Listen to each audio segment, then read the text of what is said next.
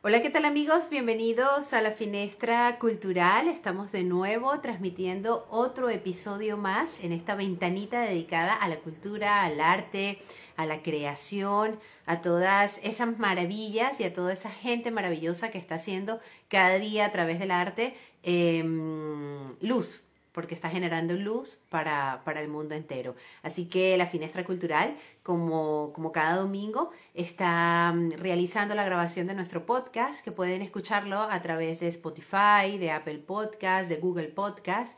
Eh, cada una de las entrevistas que tenemos con personajes fantásticos en cualquier lugar eh, del mundo.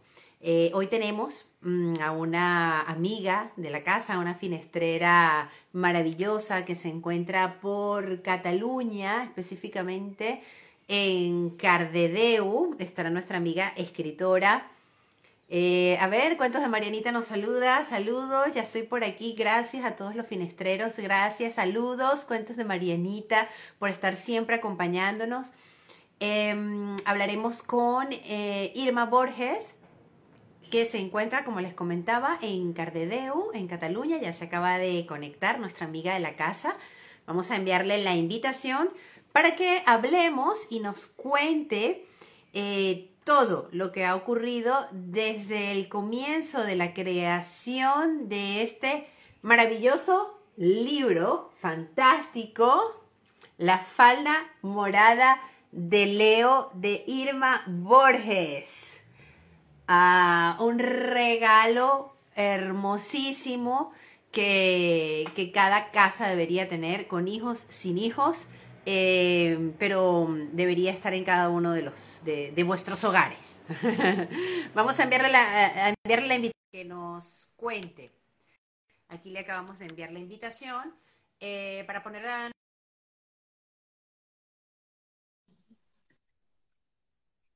comentar que este libro, En la falda morada de Leo, es un libro ganador de la séptima edición del Premio de Literatura Infantil y, queremos que sea la propia Irma la que nos cuente un poco acerca de cómo a Leo le gusta la falda morada de su baúl y por qué ha ganado este premio fantástico editado por Nube 8. No te veo, Irma.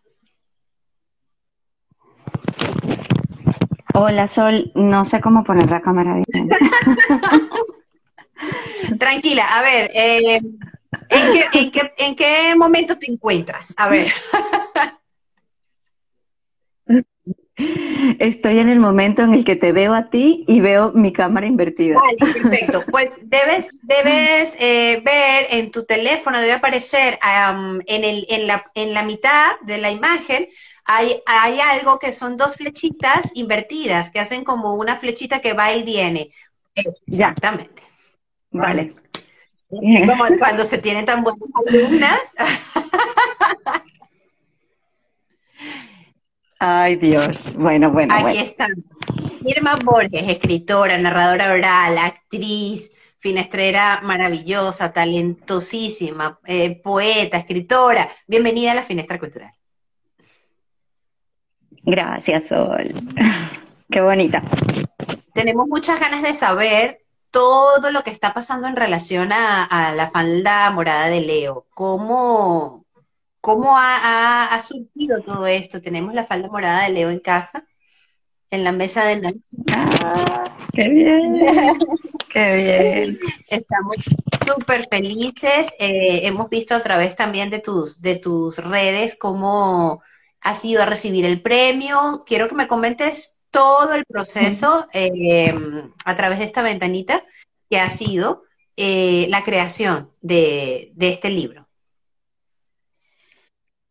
A ver, em, la verdad es que el libro viene de una anécdota que me pasó con, con mi hijo, con Nico, pero me pasó hace mucho tiempo, o sea, creo que pasó hace como cinco años.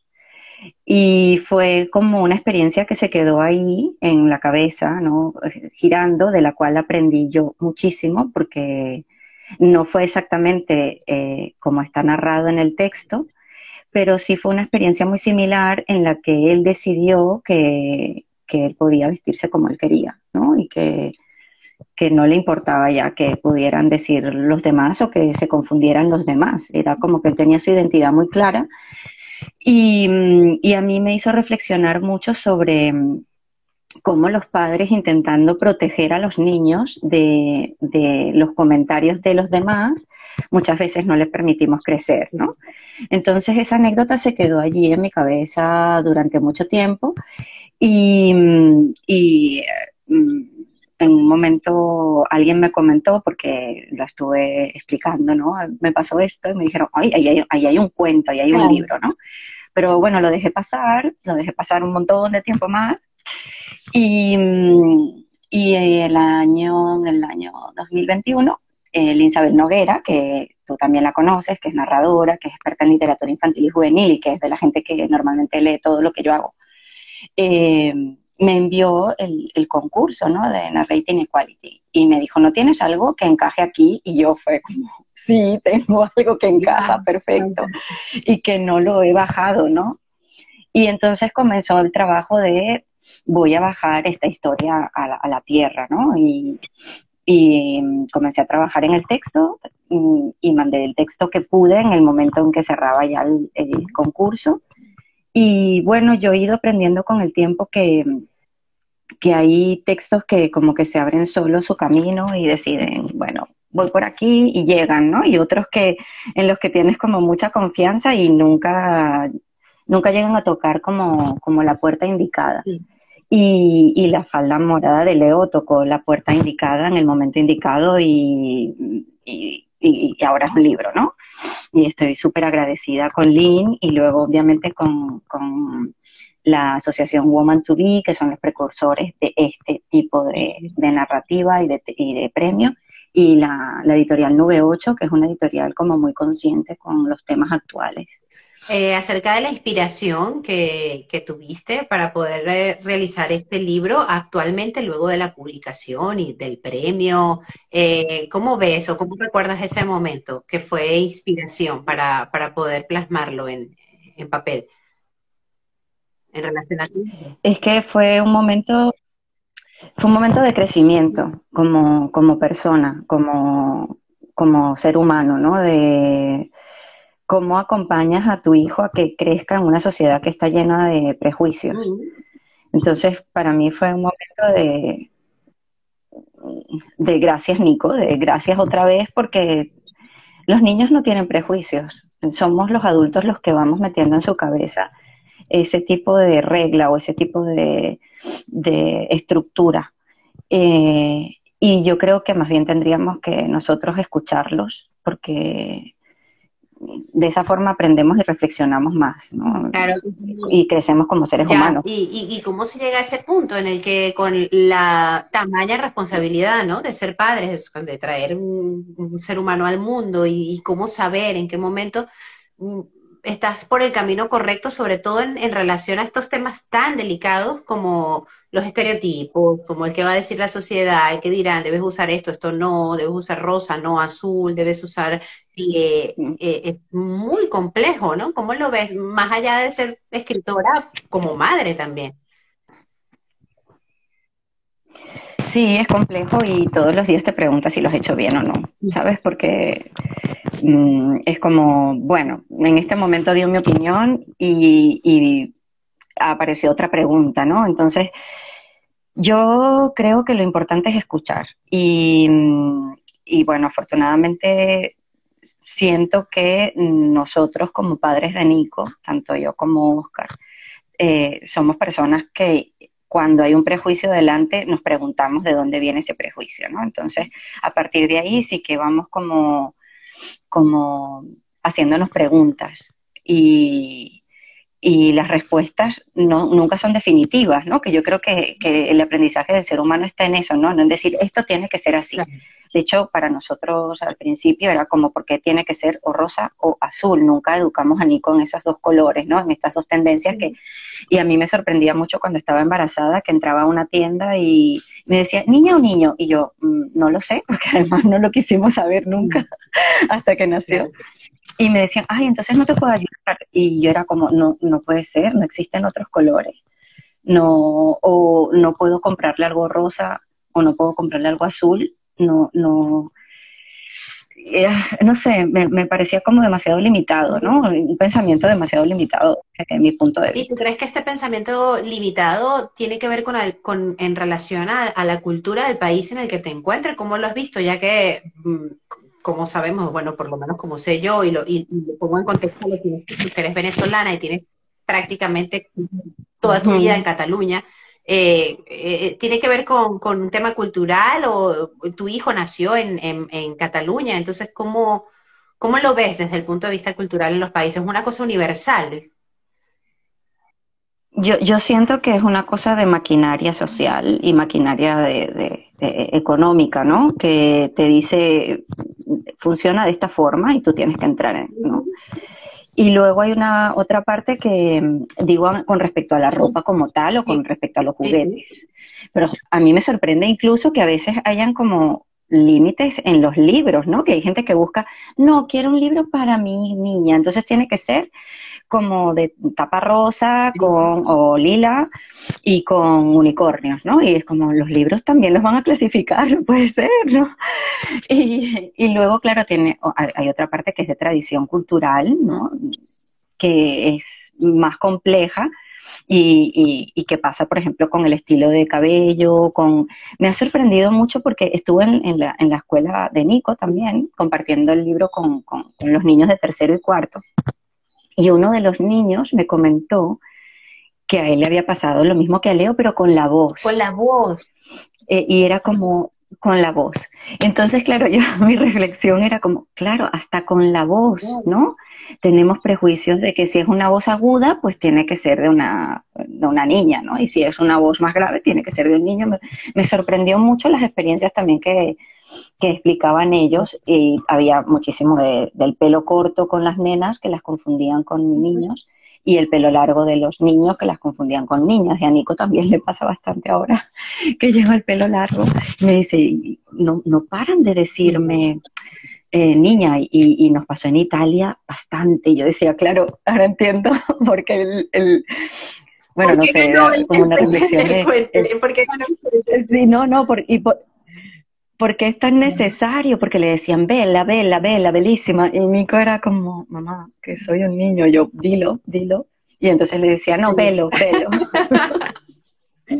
¿Cómo, ¿Cómo, crees tú, mm, a través de la literatura, por supuesto, entiendo que será la primera, la primera respuesta que podrías darme, ¿no? A través del arte, de la literatura, de la educación, que de alguna manera podemos eh, y, podemos, y me incluyo, porque a mí naturalmente me ha salido en la calle hacer algún tipo de comentarios de este tipo, pero como por un chip cultural que tienes como un automatismo en el que dices, ah, si va de rosado es niña, si va de azul es varón, si tiene el cabello corto es varón, si no, entonces, pero es como una cosa automática. Imagínate yo con, con lo que soy desde muy joven sale algún automatismo de pronto y digo, ah, es niña, y de pronto, no, no, no, es que es niño, o yo, ah, que, que, perdón, ¿no? Pero es que, claro, es algo cultural. Entonces, ¿cómo crees tú, aparte de las herramientas de, la literatura, la educación, que, de alguna manera las familias pueden llevar todos estos temas de, una manera más natural? Eh, y de hacerlo ver en casa y de hacerlo ver a, a, los niños sobre todo desde pequeñitos para que ya luego sean unos adultos eh, más sanos, ¿no? En ese sentido. Hmm. Mira, yo, yo creo una cosa y es que todos podemos en algún momento eh, decir, eh, hola, ah, anda a jugar con tu amiga, ¿no? Y, y resulta que es un niño, porque todos podemos confundirnos, porque tenemos eso culturalmente como metido en el inconsciente, o sea, es así, sale. El problema es cuando no somos capaces de, que el niño te dice, no, soy un niño y tú, ah, vale, ay, disculpa, o sea, ¿y cómo te llamas? O sea, no pasa nada. A mí, yo he trabajado también con personas con diversidad funcional y recuerdo mucho en las campañas de sensibilización que sobre todo las personas pedían em, que les preguntaran cosas, ¿no? Que, y, aquí yo creo que hay, hay, hay cierta similitud, ¿no? ay, ¿te gusta llevar el pelo largo? ¿Qué Lo que sea, ¿no? La cosa es cuando alguien te, a Nico le pasó aquí, hace la semana pasada, que le, le dijeron, ah, linda, no sé qué, y él le dijo, no, soy un niño. Y entonces le dijo, ¿y por qué llevas el pelo largo? Entonces Nico dijo, ¿Por qué? ¿y por qué no? Es que, no, entonces le dijo, no, es que si eres un niño tienes que llevar el pelo corto. Y ahí entré yo, es que entré yo, y le digo, "Mm, creo que no funciona así. Creo que le voy a mandar mundo". un libro, Y- señora, ¿dónde vive? Le voy a regalar mi libro. Es que nos ha sorprendido, mira, no- nos está sorprendiendo mucho porque nos pasa bastante, ¿no? Y entonces ella fue como la chica, no, claro, es que los niños llevan el pelo corto y yo, no. Y las niñas llevan el pelo mm, largo y corto también. Bueno, vale, vale, mm, como que, pero estoy segura que esa persona, ¿no? Que le, le hizo, y además era como, como una cosa muy hacia el niño de adoctrinamiento, Sí. que por eso entré yo como madre, porque era como que le pasa, porque algo que comenzaba a ser como simpático terminó siendo desagradable, ¿no? Y, y entré yo como, como madre en plan de, mira, aquí ahí, eh, tú no puedes ir diciéndole a un niño que no conoces en la calle que las cosas son de una forma porque tu pensamiento es limitado, lamentablemente. Eh, y entonces yo lo único que le comenté, no, en casa pensamos diferente, en casa pensamos que los niños pueden llevar el pelo largo y que pueden llevar la ropa que quieran y, y de hecho es un tema que trabajamos mucho en casa. Ah, bueno, no os enfadéis. Y yo, no, no, no, si no estoy para nada enfadada, simplemente te comento que nosotros pensamos de otra forma y que ya está. Pero es que pasa muchísimo, pasa mucho, eh, está allí el tema. Y, y luego hay otra parte que yo creo que es muy interesante y es que a veces las otras familias, ¿no? Las que pensamos que lo tenemos todo controlado y, venga, somos súper progres y creemos en una sociedad que está en transformación, eh, luego tenemos también nuestros prejuicios, ¿no? Y, no, y, nuestra, y, y salen, salen constantemente, como a, a, mí me ha pasado, ¿no? De, de eso, ¿no? De que Nico quisiera unas zapatillas, ¿no? Que, es, que eran como del estilo de niña y yo por protección, que ahí empezó también como todo el proceso de reflexión, ¿no? Que era como, y, y si se las lle- y si las lleva al cole, ¿qué le van a decir? ¿no? Sí, sí. Me, me pasó otra cosa súper sí, súper bella con él, y es que yo, bueno, cuando, sabes que en Venezuela celebran los 15 años y todo esto, ¿no? y, y a mí me lo celebraron y bueno, y me regalaron una muñeca preciosa de trapo que tenía por ahí guardada, que me la traje de Venezuela además porque le tenía mucho cariño y la tenía guardada por si tenía una hija. Ah, ¿sabes? mira. Y un día, revisando las cosas, Nico me dice, ¿y esta muñeca? Y le digo, ay, esa la tenía ahí guardada por si tenía una hija algún día. Y me dice, ¿pero tienes un hijo? Y yo, sí. Y me dice, ¿y por qué no me la has dado? Con lo que a mí me gustan las Ay, muñecas. pobre.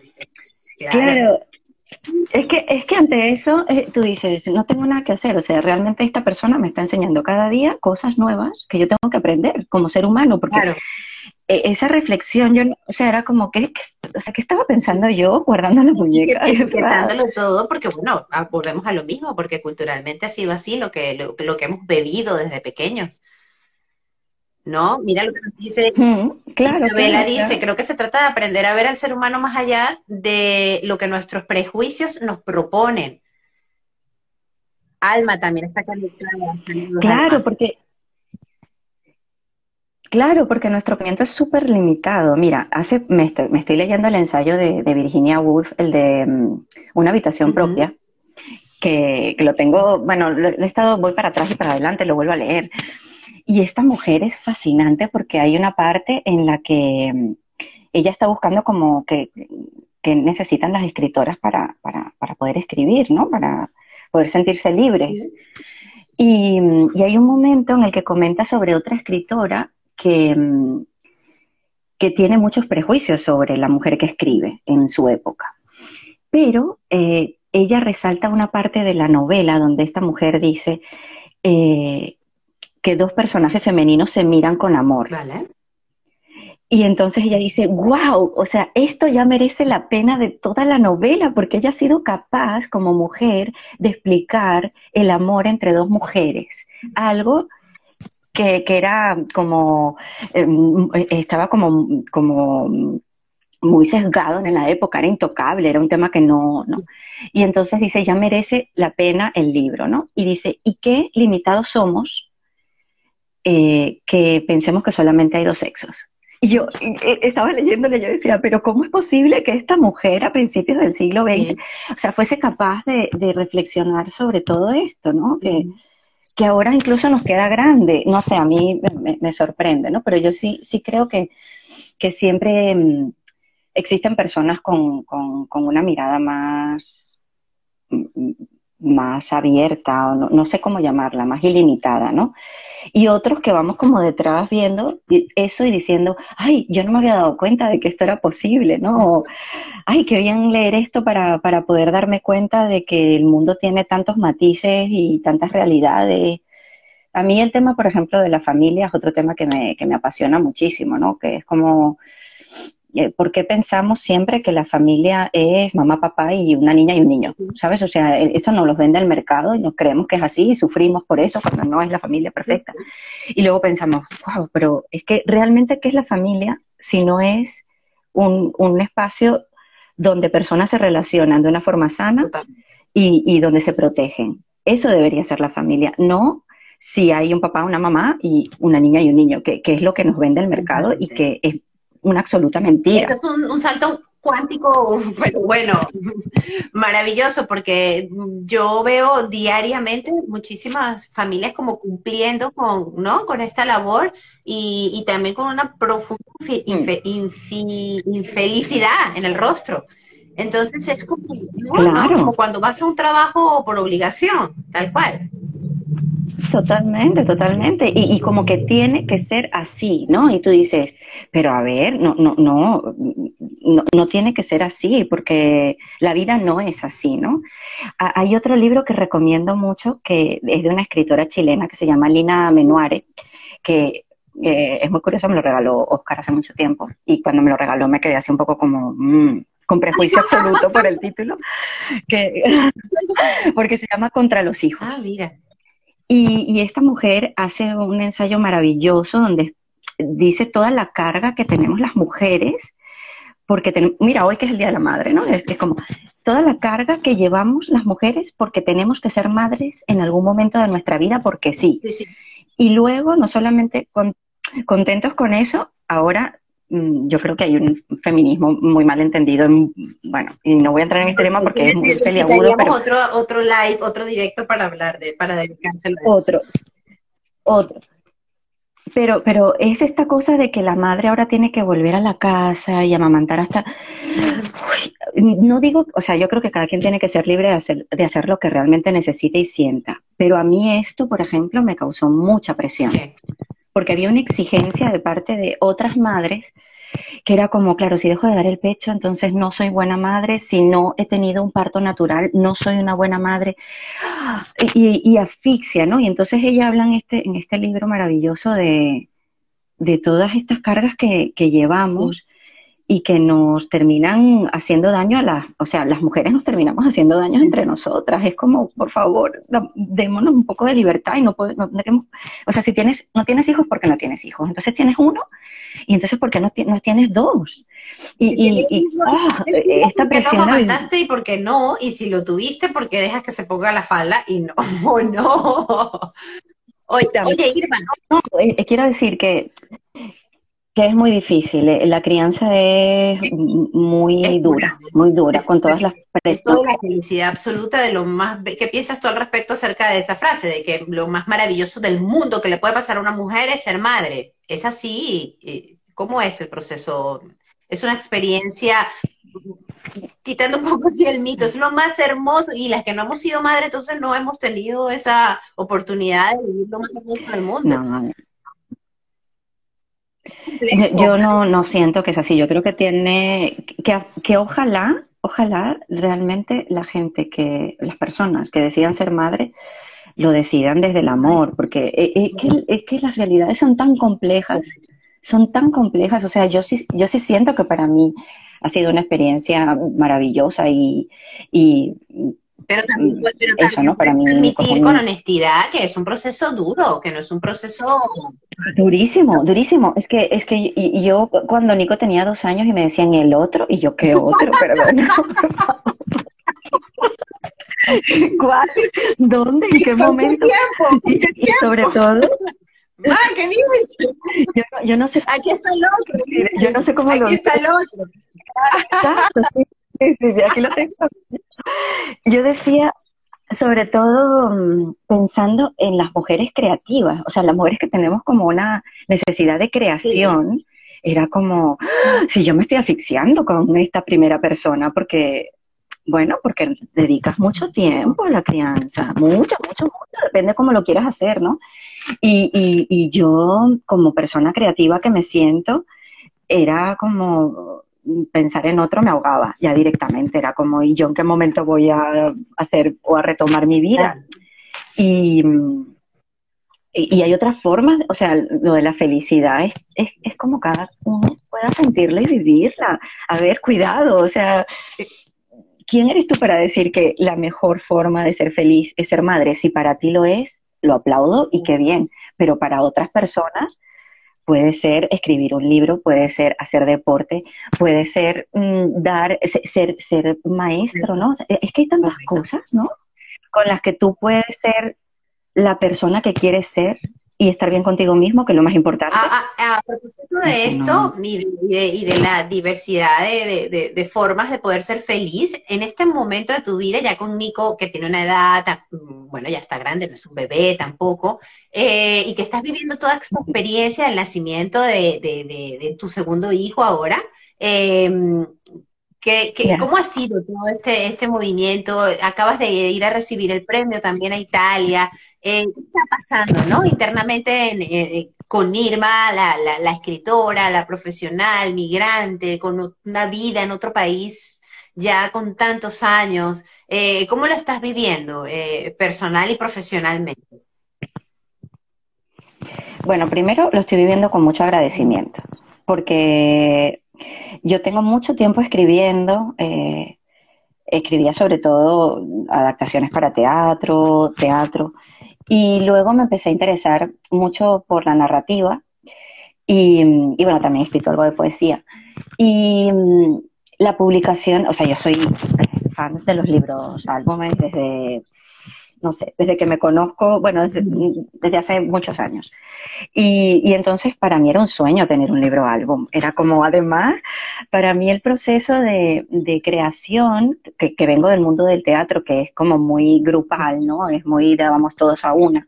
Y, de equipo, ¿no? De, hacer equipo en pro de un proyecto, de, que algo, de que esa ficción se mantenga, llegue a los espectadores el proceso del libro álbum también es parecido, o sea, no, e, e, es diferente, tiene otro ritmo, pero em, entran otras personas a leer tu idea, ¿no? Y, esto para mí también ha sido fascinante, el poder trabajar con los editores de 98, que son personas preciosas, o sea, de verdad ha tenido una experiencia muy bonita.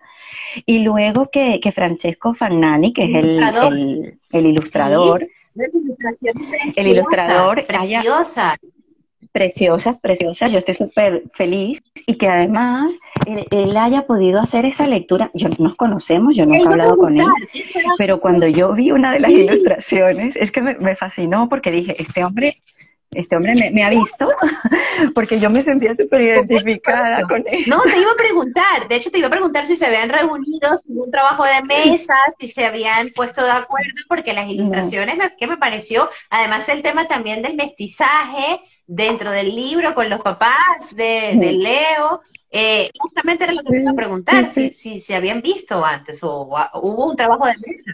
No, no, para nada, yo no lo conozco, lo conoceré el, el, este viernes 13, que también hacemos una presentación online eh, desde, una librería italiana, que me parece que se va a seguir por Facebook, o sea ah, eh, hay una presentación donde estará Francesco y estaré yo, que será la primera vez que nos juntemos. ¿Se llama sincronicidad? No, no nos conocemos. Eso es sincronicidad pura y dura. Total, y Total, y además me pareció súper curioso cuando me mandaron la primera, el primer borrador en PDF, que lo vi y, vi que era una familia multicultural, dije, pero Dios, ¿qué es esto? ¿No? O sea, me, sorprendió, ¿no? Porque ya yo tengo como esta visión muy, muy europea, ¿no? De, y yo vengo de un país mestizo, yo vengo de un país donde, o sea, la falda de, Leo, o sea, la, familia de la falda de Leo es totalmente, norm, o sea, no es que no me gusta usar la palabra normal, pero común, ¿no? Es totalmente común, común. Y aquí es menos común. Entonces, cuando lo vi, era como que me, me conectó inmediatamente con mi cultura también. Fue como qué regalo más bonito. Eh, sí, esto es, ¿no? Esto habla mucho de mí. Y luego Nico veía el libro y me decía, ¿cómo han hecho? Porque este es nuestro camino, ¿no? El, el, final, yo vivo en Cardedeu, que bueno, que ya sabes que, que es un sitio rodeado de verde y, y, maravilloso, y Nico decía, mamá, este es nuestro camino, por donde paseamos, ¿no? Y, y, y, realmente era como, es verdad, pero ninguno de ellos sabe dónde vivo. Sí, no, sí, sí, una sincronicidad fantástica. Fantástica. Cuéntanos acerca de esta presentación que será en Facebook, donde estará el, el, ilustrador. ¿Cuándo será? ¿Cómo puede conectarse las personas? Ah, vale, es el día 13. Soy una ah, perdida con estas cosas. ¿eh? una eh, referencia. Pero sí, ahora, ahora te, la, te la busco porque lo tengo aquí. Es el día viernes 13 a las 6 de la tarde. Y estará también la, la, la persona que ahora lleva la asociación Woman to Be, María Gracia Natra, que también es una persona fantástica, y creo que hablaremos todos del libro, o sea que será un encuentro bastante Se puede conectar cualquier persona, ¿no? A, la presentación. Sí, sí, sí, sí, si alguien me sigue, si no, no he puesto esto en Instagram, lo pondré seguramente esta semana, pero, mm, pero ya está la, ya está la invitación. En, la compartiremos también en la Finestra Cultural. Vamos a enviarle un saludo a Limorenita, acaba de comentar. Besitos, mujeres poderosas, Limorenita, colombiana, amiga, finestrera, eh, también residente en Barcelona. Ah, mira. Y además su estupenda, estupenda narradora. ¿En cuántos idiomas está el libro? Nos pregunta J. Zambrano. Creo que está en catalán, en español, en italiano y... Y en inglés, pero en inglés sale a partir de octubre. O sea, toda la distribución de Latinoamérica y Estados Unidos se hace a partir de octubre. Vale, perfecto. Pues hemos acá respondido la pregunta y lo podemos adquirir, por lo menos yo lo hice a través de Amazon, sin problema, de un día para otro. Llegó el libro, lo buscan, La falda morada de Leo en Amazon y llega rápidamente acá se mira esta belleza de ilustración y todo lo que hay adentro, no voy a hacer spoiler, pero es una delicia. Una delicia porque lo necesitamos todos, todos, no solo los niños. Bueno, yo creo que lo necesitamos más los grandes que los niños para poder, para poder dar las enseñanzas debidamente. Claro, es que los niños eh, normalmente cuando leen el libro con sus padres, son los padres los que se quedan un poco como, ¿Mm? ¿de qué es esto? Y, y, ellos entran perfectamente. Igual, no sé si todavía está por ahí Mariana, Marianita, cuéntame, Marianita, no sé si está conectada. sí, porque ella lo ha incluido dentro de una de sus sesiones y me estaba, siempre me explica cosas que me fascina porque Mariana me va compartiendo cositas que le pasan cuando, cuando, mira hasta allí, eh, cuando Sí, cuando narra la ah, ya, ya, ya, ya, lo están narrando.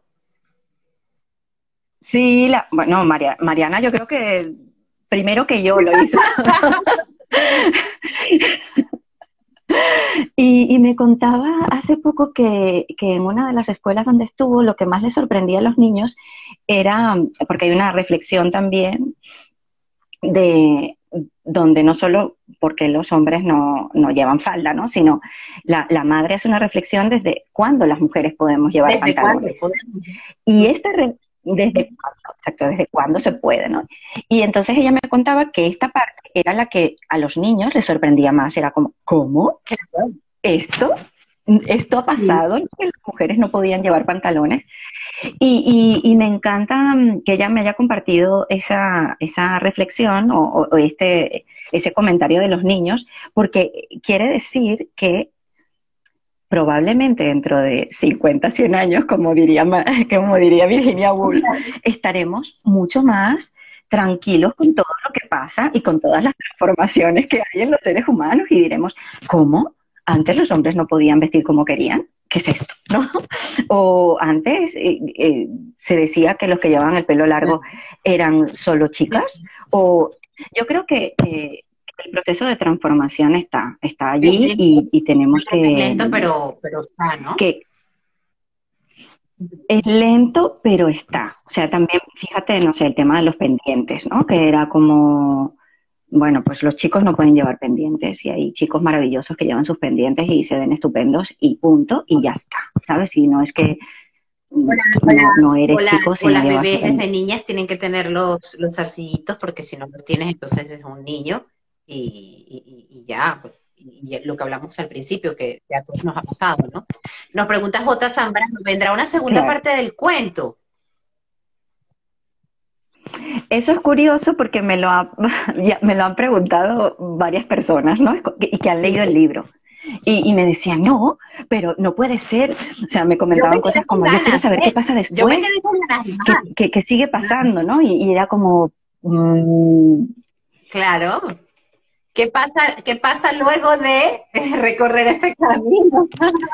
claro, no, no, espera, que te pierdo un poco. A ver, ¿estás ahí? Claro, te perdí un poco, Sol, pero bueno, creo que mm, de momento no, no hay una segunda parte. Lo, lo, que sí hay es como recréala tú, ¿no? Recrea tú tu segunda parte de este texto. A mí, a mí me gustan cuando, cuando leo un libro para niños o, cuando leo un libro en general y me deja espacio para reflexionar y me deja espacio para decir mm, eh, mm, ¿qué, habrá pasado, ¿no? O, o, cómo puedo yo completar esto. Cuando me deja espacio para, para pensar, para mí es un buen texto. Y si la falda morada de Leo está haciendo esto, yo ya estoy más feliz que nada. Las presentaciones, ¿cómo van? ¿Cómo sabes acerca de algunas presentaciones presencial? No sé si tienes información actualmente en este momento. Tenemos muchas ganas de que vengas al. Sí, ah, lo, lo, voy compartiendo en las redes. Vale. Lo voy compartiendo en las redes porque debo decir que soy muy desmemoriada y no me sé ni fe, o sea, a ver, me sé fechas, bueno, la fecha soy muy buena, pero luego los lugares y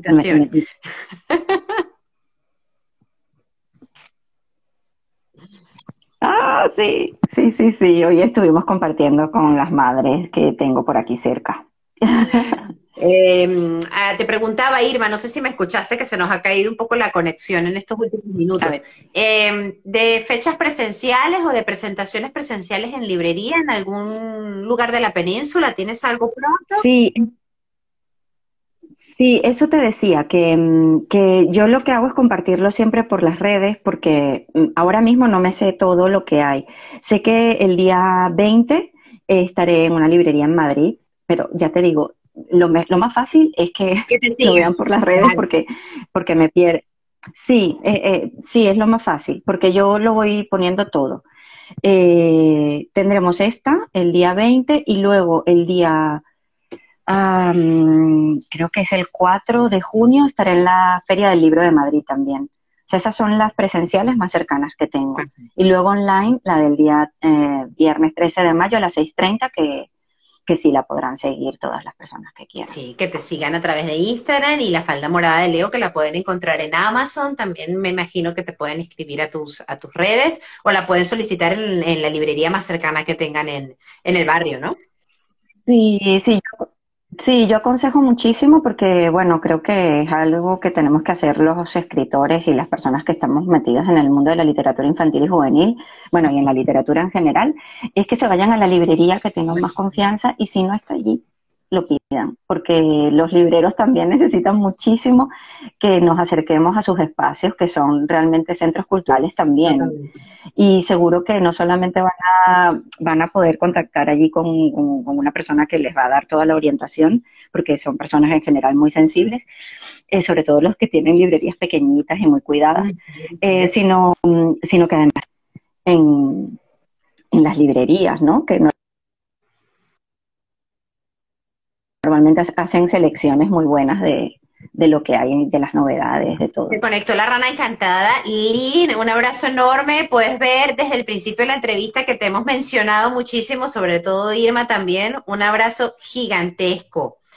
Em, Isabela, sí, mejor que se compren en las librerías, correcto. ¿Cuál es tu mensaje como escritora y como madre para estas eh, familias y cualquier persona interesada en la literatura infantil que puedan adquirir la falda morada de Leo? Mm, bueno, no, no sé si tengo algún mensaje. no, no sé si tengo algún mensaje que darme. A veces me siento como un compromiso cuando, cuando me toca decir algo y que la gente lo escucha, ¿no? Yo simplemente creo que, que, si, que si en algún momento los padres sienten que, tienen dudas con respecto a la selección que hacen sus hijos sobre su ropa, sobre cómo quieren, cómo quieren llevar el cabello, cómo quieren, qué juguetes quieren elegir, creo que hay que permitirles em, ser, hay que permitirles que descubran el mundo desde su mirada. Esto para mí es súper importante. Y, si no saben cómo hacerlo, pues mm, que le pregunten a los nenes. Los nenes saben las respuestas, ellos las tienen. O sea, así como Nico me dijo, ¿qué haces guardando una muñeca? Dámela a mí, que estoy aquí, soy tu hijo. Estoy segura que la mayoría de los niños también pueden hablar con sus padres y explicarles por qué tienen esa necesidad, ¿no? De, yo me quiero llevar ahora, yo quiero tener ahora el pelo largo, yo simplemente, mira, mamá, yo también quiero llevar una falda como tú, ¿no? Quiero probármela a ver qué tal es. Dice Cuentos de Marianita, yo lo compré en una librería, pero de gran superficie, prefiero las locales. Ojalá se llene muchísimo de este libro tan, tan bello. Ay, qué bella. Zambrano, eh, ahora, luego de esta experiencia con la falda morada de Leo, eh, me imagino la lluvia de ideas y de y, además, claro, la sensación de poder dedicarle este momento presente a la, al nacimiento de, de, este proyecto y de este hijo, que es la falda morada de Leo. Eh, pensar en, otras creaciones para adultos, ¿cómo lo llevas? O la lluvia de ideas, de, de cosas por hacer. Sí, yo para adultos eh, escribo cuentos breves normalmente. Y mm, alguno, bueno, hay uno que, que, está publicado online en una selección maravillosa que hizo Les Quintero y que hizo una selección con, con escritoras venezolanas. Eh, y que se, si siguen al Quintero, seguro que que lo, pueden leer. Allí también hay unas poesías de Isabel Noguera. El primer tomo ya está online. Y, y sí, tengo cuentos, sobre todo y poesía para adultos. No, no me atrevería con novela de momento.